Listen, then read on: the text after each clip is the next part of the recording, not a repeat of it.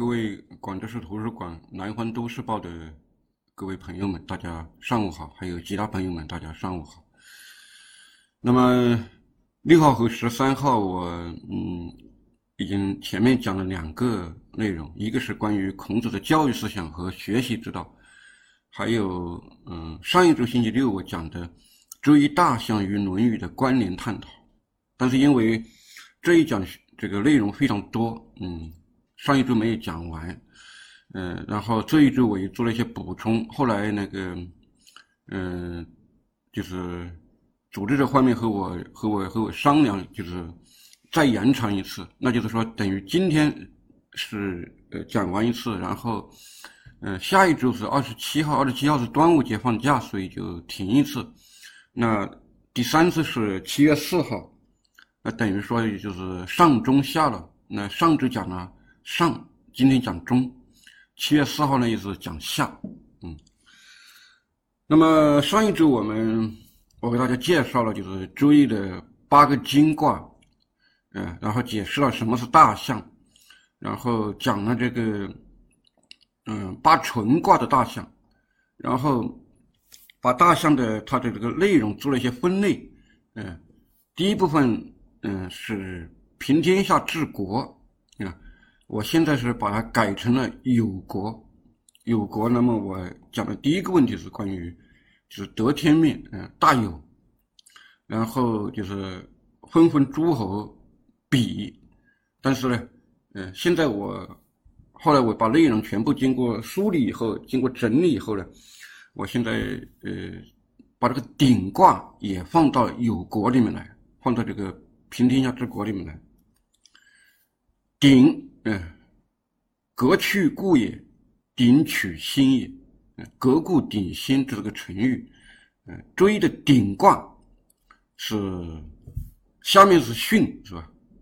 巽为木，上面是离，离为火。啊，就木上有火，像一个炉子里面，把把那个柴放进去，然后让火烧起来。它这个鼎卦是取象的，大家看。这样一个卦形是吧？那么下面这两个阴爻就初六，初六是顶的脚，是顶的足，嗯，然后九二九三九四是顶的身子，里面装了很多肉在烹煮，啊，在烹煮。那么六五呢？这个阴爻呢是顶的两个耳朵，两个耳朵，就是顶要移动嘛。那么上九呢，这个阳爻呢是旋，嗯，旋其实就是，嗯，像一根棍子一样，穿在两个耳朵里面，然后抬着那个鼎走，金旁金字旁加一个旋旋机的旋啊，有旋机那个旋，它读成旋，旋实际上就是插入那个鼎的耳朵，移动那个鼎的一根棍子，所以它是取这个形象啊，彖辞说。鼎象也，烹烹饪也。初六是鼎足，九二九三九四是鼎的身子里面装东西食物在烹煮，六五是鼎的两个耳朵鼎耳，那么上九呢是鼎旋是旋移动这个插在这个耳朵的两个棍子，棍子抬这个鼎移动，那么这是鼎卦的这个卦象。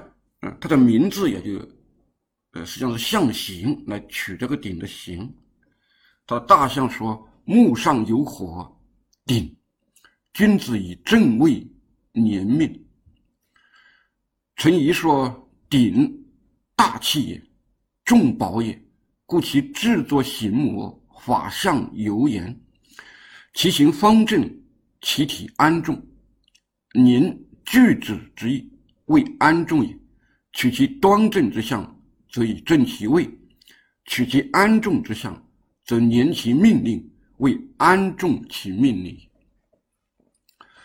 那么实际上，这个年呢，嗯，以训诂来说，有时候把它训为定，定，宁定也。陈颐这里说句子之意，嗯，那么君子以正位年命。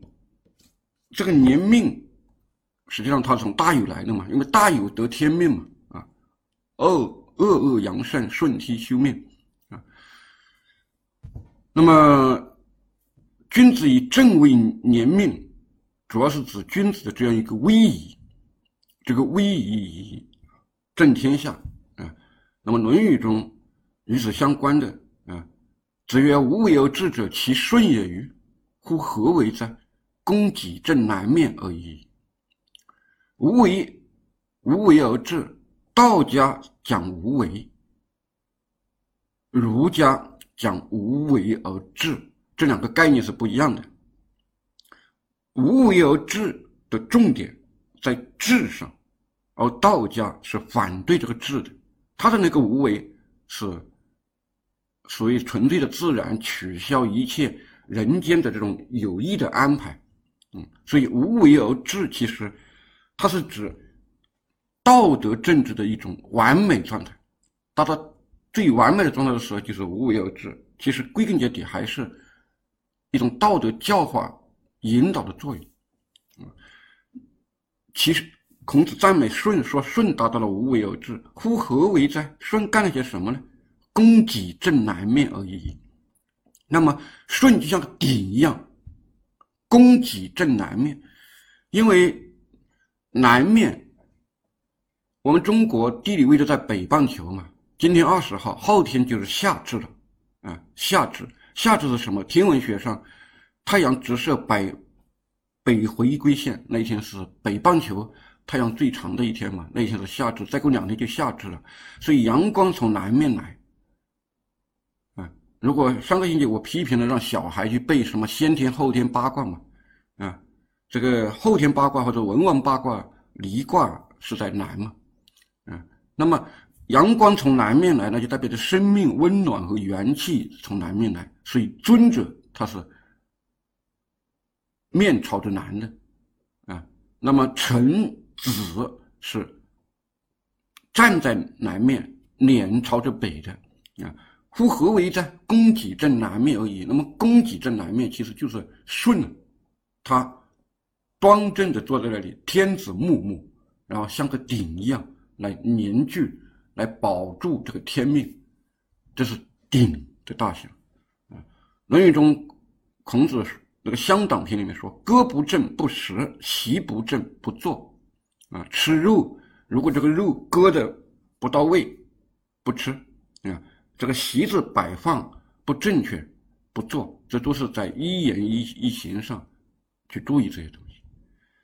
曾子有疾，召门弟子曰：“其与足，其与手。”诗云：“战战兢兢，如临深渊，如履薄冰。而今而后，吾之免乎？”小子，啊，曾子有疾。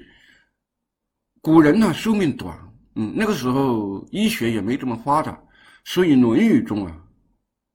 除了孔子以外，孔子，嗯，治疾病啊，他没死。其他的人，嗯，曾子啊、伯牛啊，有疾都是马上要死了啊。招门弟子，把学生们招到边上说：“其与足，其与手啊。”那么把我的手这一手上面这个可能覆盖着覆盖的东西啊，把它打开，把脚上的那些绑腿啊拆掉，把我的手指头、脚趾头给露出来。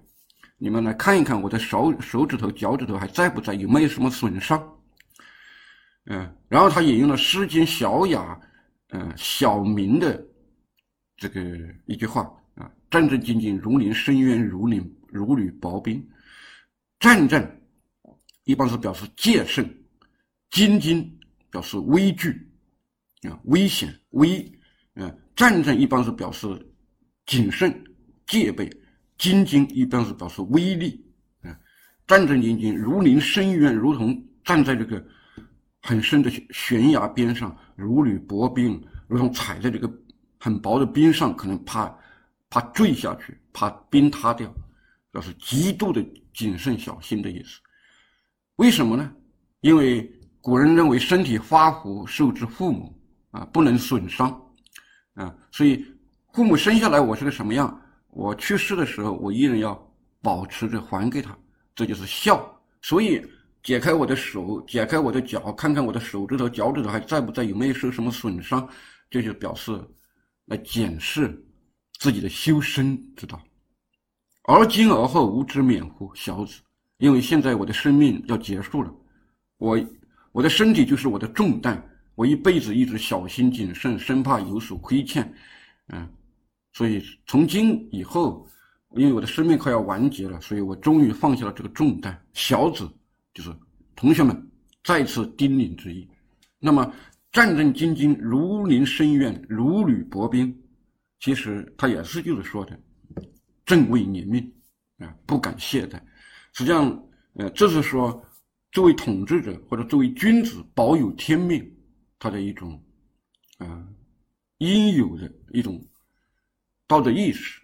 所以呢，我原来是打算把它放在修身里面，但是现在我觉得，由于这里有一个命，大有啊恶恶扬善，顺天修命嘛，修就是美嘛，善嘛。因为他有一个命，所以我觉得，呃，把它放到治国里面来说，因为他这里讲了顺，啊，顺是天子嘛，功绩正南面而已，啊，就是大象的制作者呢，他的一个，应该说他的一个治思方向，嗯，好，那么有国这一部分我都讲完了，上个星期我讲到第二部分就是为国以礼，啊，礼是用来治国的，那么现在我把它，呃，在概念上稍微，嗯。做了一点改变，叫复礼，克己复礼。复礼这个复就是实践的意思，践行的意思。嗯，践行实践为父。那么上周我讲完了晃啊，先王以享于地立庙啊。那么现在讲玉，玉卦。注意，里面应该跟离有关的应该是四个卦，玉玉，下面是坤，上面是震。坤为地嘛，震为雷嘛，雷从地上面出来，一阳五阴，他没有取这个一阳五阴的意啊，只有九四是阳嘛，其他初二三五上都是阴啊。他没有取一阳五阴这个意，而是取了这个雷从地里面勃发出来这个意。那么大家想，什么时候这个雷从地下出来的？那应该是春天了，春雷阵阵，春雷滚滚，这是玉玉之象啊。玉的玉卦就这样的。那么玉，说文解字说大象也，就是很大的象，象本来就很大嘛。那么玉。大象那不是更大吗？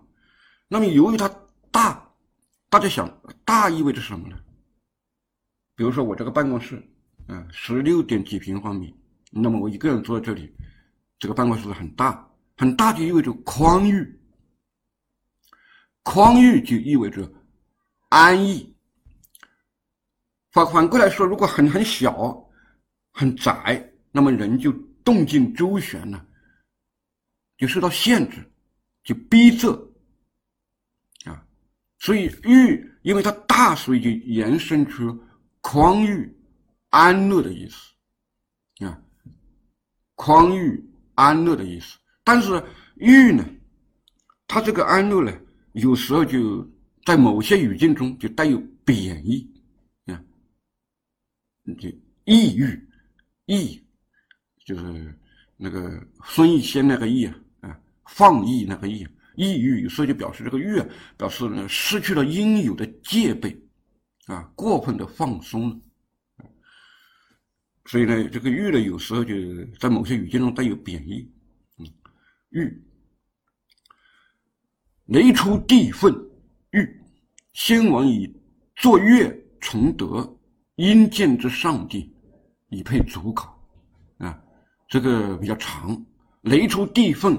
是解释这个卦的上下两项，地下是雷嘛，地下是呃呃下面是地，上面是雷嘛，雷从地里面出来嘛，啊，雷出地愤，他用了这个愤，他不用雷出地上，而用了这个愤字，欲先王以作乐崇德。周易中关于乐的卦，应该只有这一卦，因为礼乐是不分的嘛，啊，乐。是实际上是构成为礼的一个部分。如果对言，那可能就有差异啊。乐主和，礼，呃，这个礼主礼，礼是强调差差别的，啊，那么乐呢是是在同一个场合行礼的人，不管是天子还是诸侯还是大夫还是士，我们听到都是同一种音乐嘛，所以音乐是感通的，音音乐主和，啊，而礼呢却是要彰显这个差别的，但是如果从大的范围来说，乐又是礼的一个环节。经此应云：“雷出地上，乃云雷出地愤欲者。雷是阳气之声，愤是震动之状。雷既出地，震动万物，被阳气而生，各皆一欲，故曰雷出地愤也。雷是鼓动，故先王伐此鼓动而作乐，崇德盛业。”乐以发扬圣德故也。用此阴盛之乐，见及上帝也，向雷出地而向天也。用主用考，若诸下正交天配灵微阳，以主后继配也。配是明堂五方之地，以考文王也，故云以配主考。啊，这个孔颖达啊，在上书。在这个《周易正义》里是这样说的啊，就是说雷从地里面出来啊，震动万物，万物就呃借这个阳气鼓动而生。那么先王观察到这种现象，然后作乐，然后来进行祭祀，来崇德圣业，来以发扬圣德。然后在见祭上帝的时候，实际上就是下正，下正就是下至了，下至来祭天。祭天呢，那么以主后祭来配天来祭祀；另外一个就是即明堂啊，即明堂五方之地，以考文王也啊，以文王来配。嗯，那么这种以配主考，先王以坐乐崇德。嗯，呃，颂啊，《诗经》的颂，《风雅颂》嘛，朱熹说啊。嗯，美圣德之形容，以成功告于神明。因为宋主要是宗庙的音乐嘛，美圣德之形容，那么就是用这些音乐、用这些诗歌来形容圣德，然后以成功告于神明。啊，阴见之上帝，阴就是圣的意思，啊，见就是敬，敬就是。见就是比如说，呃，把那些牺牲啊，来那个进献给神神灵啊。这个推荐的荐就是前进的进，因见就是圣敬之上帝啊。以配主考，配就是答吧啊。祭天，祭天用后继来配，那后继也给他从事，就在一边边上和上帝在一起，和天一起来接受这个祭祀。那祭明堂五方之地，以文王来来这个边上作配作陪的意思啊。先王以坐月崇德，因见之上帝。嗯，见见其实就是礼神的时候啊，把这些牛啊、羊啊、猪啊一个一个送上去啊，这就是见了。见就是推荐，就是上进进贡的意思。因就是圣的意思啊，隆重隆重的推荐，隆重的这个。呃，敬献这些牺牲和祭品，啊，雷出地缝玉，先王以坐月崇德，应尽之上帝以配主考。这是周易中，呃，就是说，应该说，我认为与音乐有关的唯一的一个卦。它是取这个春雷从地底里发出来，万物震动，啊，以此为象，而谈到音乐，谈到这个祭祀。那么《论语》中关于音乐的章句，比如说“子曰：失志之时，官居之乱，洋洋乎盈耳在。”失志是鲁国的太师，名志。嗯，鲁国的音乐这个太师志，啊，之始就是他开始第一个演奏。官居之乱，乱是音乐的终章，就是最后结尾的时候叫乱。啊，洋洋乎盈耳在。就这个音乐非常的美盛，非常的美盛啊！子欲鲁太师乐啊，孔子跟鲁太师来讨论音乐。欲这个语读动词应该读成欲四声。孔子实际上是来传授，呃，鲁鲁太师关于音乐的理论。曰：乐其可知也。说音乐是可以理解的，是可以这样来看的。始作息如也。始作开始演奏的时候，息息就是收敛嘛，收敛就是往里面收叫息，同时也指啊。全部，全部就包含一切，叫息。嗯，像《尚书》里说啊，“息受夫士，久得贤士。”嗯，这个《高阳墓》里面，“息受”就是把所有的东西都包括，叫息。嗯嗯，那么同时也指收敛，始作息如也，就是各种乐器一起合奏，叫息如也。纵之，就是接着把这个。接着往下面演奏的话，把这个纵，这个纵就是让重之就是放纵的纵，把它放开了，把这个音乐的局面慢慢打开。纯如也，矫如也，意如也。纯如啊，就是呃，这个音乐可能单个的一个演奏，他们的音色非常的纯啊。矫就是明亮的意思啊，矫很明亮，这个音色非常的明亮。意如也。就络绎不全、络绎不绝、连续的意思啊，非常的纯，非常的音色非常的亮，然后连绎不绝啊，以沉，沉其实和乱差不多啊，萧韶九成，凤凰来仪，嗯，这个嗯顺典里面的嘛，那么萧萧韶九成，这个韶这个音乐一共有九个章节，每一个章节叫一成。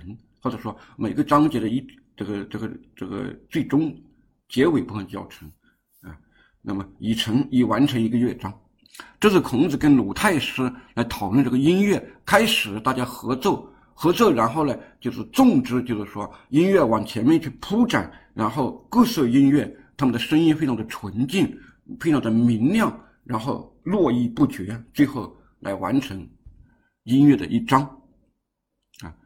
这些是关于音乐的部分，因为礼是离不开乐的，啊，就是哪怕今天我们呃可能嗯嗯各种仪式啊，我们国家的仪式要，比如说你你要有军乐队啊，有乐队在边上演奏啊，那如果是哪怕一个婚礼啊，都要有那个司仪在边上啊，可能要要要这个唱礼啊，另外要演这些音乐，所以乐。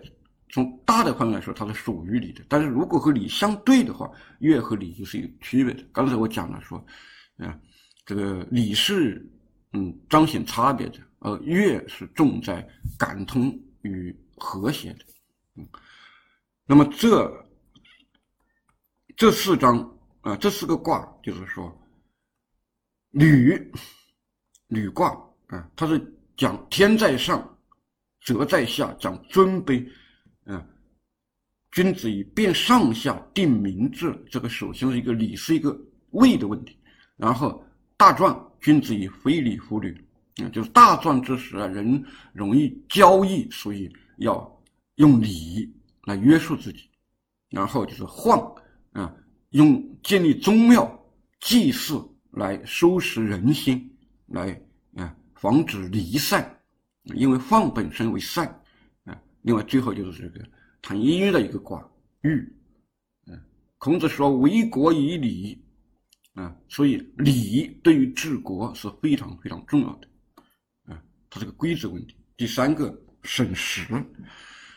时，《礼记》说：“礼时为大。”就是礼的一切规则中，其实最重要的是时的规则，时间、时代。我们不要认为这个礼呀就是一成不变的，实际上礼是要根据人们社会生活的改变，它要适应性的加以调整的，这就是礼时为大的意思。审时，这个时实际上很多时候，因为中国是个农业文明啊，所以往往这个时啊就是天时、农时、雨时，与这个与这个农业身上有密切的关系。泽中有火，革君子以治利民时。刚才说鼎取心也，革去故也。啊，革卦是把鼎卦颠倒过来的啊，离在下，泽在上。啊，鼎卦呢，那个兑卦倒过来就是个巽嘛，巽就是木嘛，啊，那么离颠倒过来还是一样的嘛。所以现在是火在下，泽在上。那么火和泽就两个东西，嗯，互相处不来，啊，火就要把泽烤干，那么沼泽呢就要把火呢给熄灭，所以呢叫水火相吸，啊，它的段子说水隔水火相吸，嗯，所以这两个东西就是说，它们两个等于说一个一个化学两两种化学元素，呃。你放到实验室里，把两个东西放到一块，它就会发生化学反应，就是这就是“隔”的意思。泽中有火，啊，两个人合不来，水火相吸，啊，啊，泽中有火，那么下为离，上为泽，水在泽中，二性相违，必相改变，故为隔相也。啊，就是两个东西啊。这个化学性质啊，碰到一块就要发生变化。嗯，水火相吸，革变也。君子观变革之象，推日月星辰之迁移，以知历数，明四时之序也。观四时而顺变革，则与天地合其聚矣。啊，我们中国的二十四节气啊，那么二十四节气其实就是等于啊一节一变嘛。嗯那么这个其实就是个“格”的意思，啊，《论语》中颜渊问为邦，啊，子曰：“行夏之时，成阴之路，服周之冕，乐则少矣。”啊，放正声，远令人，正声引令人待。第一句话是行夏之时，就是用夏朝的历法。我们今天的农历，我们今天的农历还是叫夏历吗？那那这个夏朝的历法由来已久了，啊，孔子说，颜渊问怎么去治理国家，孔子说，采用夏朝的历法，啊，乘殷之路，就是坐商朝的车子，因为商商朝殷商质，就商朝的它比较质朴，它强调质朴，所以它的用具呢就比较扎实，比较结实、经久耐用，所以孔子说。乘殷之路，就坐商朝的车子；服周之冕，冕就是个礼冠嘛。因为周朝这个文化很很很很很昌盛，孔子说“欲乎文哉，无从周”，所以呢，周朝这些礼仪制度比较比较繁密啊。所以孔子说，戴周朝的帽子，那就是说在祭祀啊，在礼仪这些方面用周朝的啊，在用具。日常器用这些方面要用商朝的历法，用夏朝的行夏之时，乘殷之路，服周之冕，啊，戴周朝的帽子。这实际上就说明什么？刚才说礼时为大嘛，其实它并不是一成不变的，还是要根据各个朝代、各个历史阶段的发展状况、人们的实际需要来有所折中取舍，啊。革卦，革故鼎新，革命的革。那么革其实它是它是重变的啊，因为泽和火两个东西啊，刚才说两种化学元素，它们在一块就会产生一种激烈的反应，从而生成别的物质。嗯，革卦，时，君子以自立民时，啊，自立民时。那么这个时其实就是很多时候就是天时了，天时就涉及到什么呢？刚才我说还有两天，后天就是就是夏至了。天时往往就涉及到这个可能嗯白天和黑夜的长短啊，涉及到日照啊，涉及到温度啊。那么嗯这些都是与农业生产与我们的生活密切相关的东西啊。那么君子应该就应该从这种泽与火两两相相吸而变这个角度。来察天时之变，而指导民事、指导农事，同时也安排自己的生活。下面无妄，无妄，天雷无妄，无妄，上面是乾，下面是震，就是天底下有雷，那么乾天代表着威严，震雷啊，也也代表着威，那么天下雷行这个样子，看起来威灵赫赫，不敢轻举妄动。这就是无妄一卦的卦象，但是我们来想，还是刚才那个，呃，雷出地缝那个玉卦一样，什么时候会有雷呢？什么时候雷从地地底下冒出来？那应该是春春天。这里呢，天雷无望，上面是天，下面是雷，一一副威严赫赫的样子，使人不敢轻举妄动。啊，这里那我们也会问，那什么时候会有雷呢？那应该是春夏有雷。那秋冬，由于冬天应该是没有什么雷的，啊，所以这里大象的作者呢，他也是取这个，嗯，时的概念，天下雷行，物与无妄，先王以貌对时，与万物。这这个这一卦的大象是比较难的，嗯，我我读这个古代经典也有些年头了，我经常有这种感慨。就是很多东西，只要稍微难一点，就是各种各样的说法，这个人会这样认为，那个人会那样认为，然后就很难达成一致。还有就是有许多漫不经心的错误，这实际上我觉得都是表现了我们我们的传统文化。一方面，我认为我我不客气的说，研究水平低下。因为水平低下，所以稍微碰到难一点东西，就讲不清楚。《论语》是这样，《论语》中很多章句就是都是这样，而《易》也就更加了，因为《一》更复杂啊。这一章的大象稍微有点难。天下雷行，物与无妄。无妄。朱熹在《中庸》里面说，解释这个“诚”呢，《中庸》不是讲诚吗？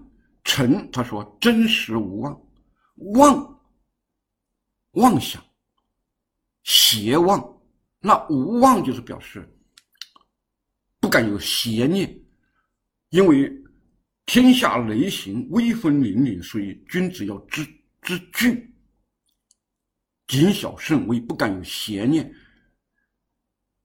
他是说的这个意思。无妄，物与无妄，这个与呢，应该是相与相应之意。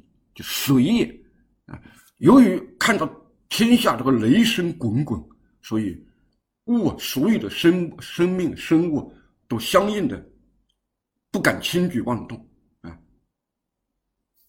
物与无妄，先王以貌对时，欲望这个貌对时怎么个读法？是貌对时还是貌对时呢？这就是这个句都怎么理解？